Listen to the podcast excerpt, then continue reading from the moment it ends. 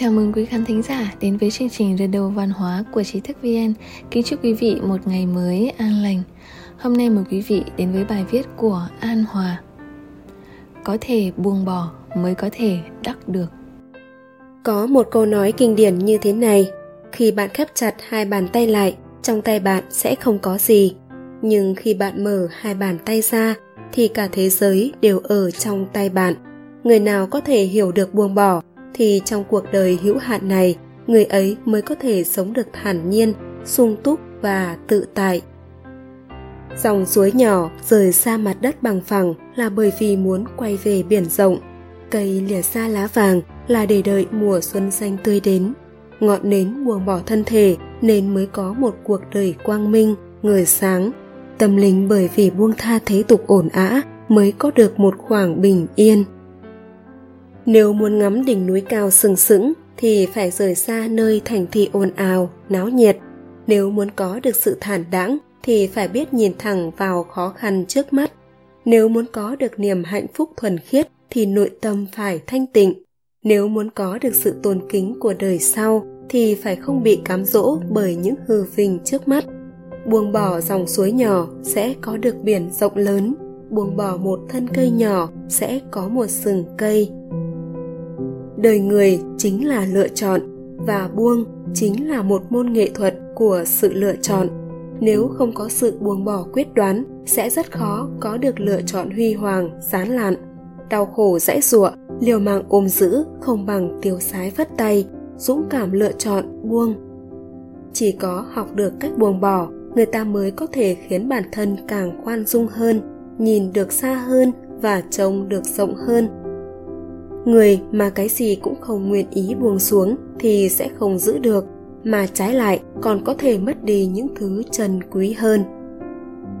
Khi cần phải buông bỏ thì quyết đoán buông tay, buông hạ được xuống thì mới có thể đi xa hơn, có thể buông bỏ mới có thể đắc được. Trong lòng không khuyết thiếu thì mới được gọi là phú, được người khác cần đến thì mới được gọi là quý. Người hiểu được khi cần thì buông bỏ mới thực sự là người hạnh phúc và giàu có vậy.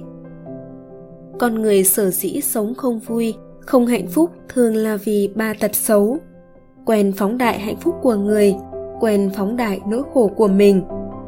Quen mang nỗi khổ hay khuyết điểm của bản thân ra so sánh với ưu điểm hay hạnh phúc của người khác. Do những cố tật này mà điều đáng sợ nhất trên thế gian chính là trong tranh giành, theo đuổi danh lợi tình mà đánh mất đi lý trí của bản thân. Khi đánh mất đi lý trí, thì hết thảy mọi việc làm ra sẽ có hậu quả khôn lường. Cho nên, xem nhẹ, buông bỏ, không bị cám dỗ bởi vòng xoáy thế gian chính là cảnh giới cao của bậc trí giả.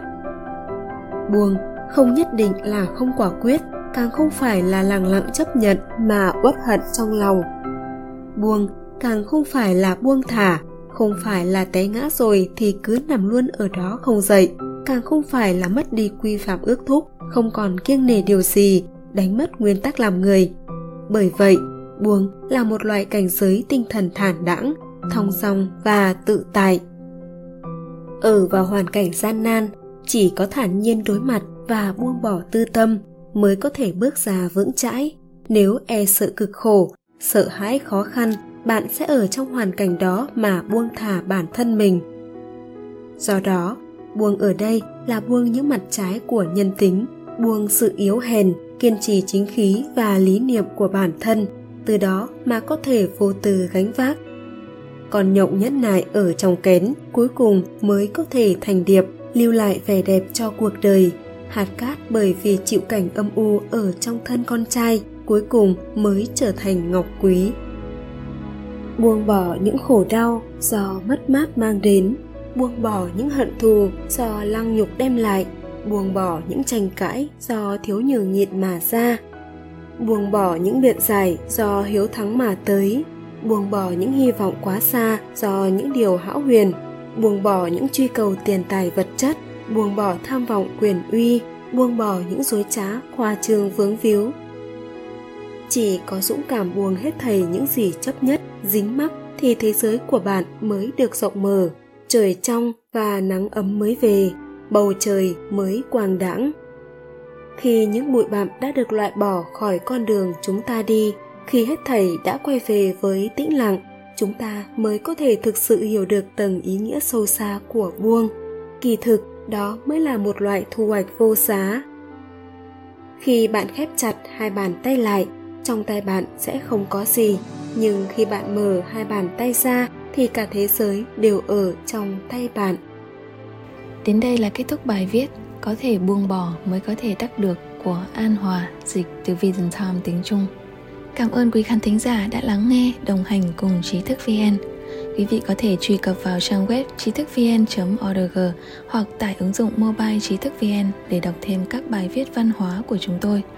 Đừng quên nhấn subscribe đăng ký kênh và để lại bình luận ở bên dưới. Một lần nữa, xin cảm ơn và hẹn gặp lại quý vị trong các chương trình tiếp theo.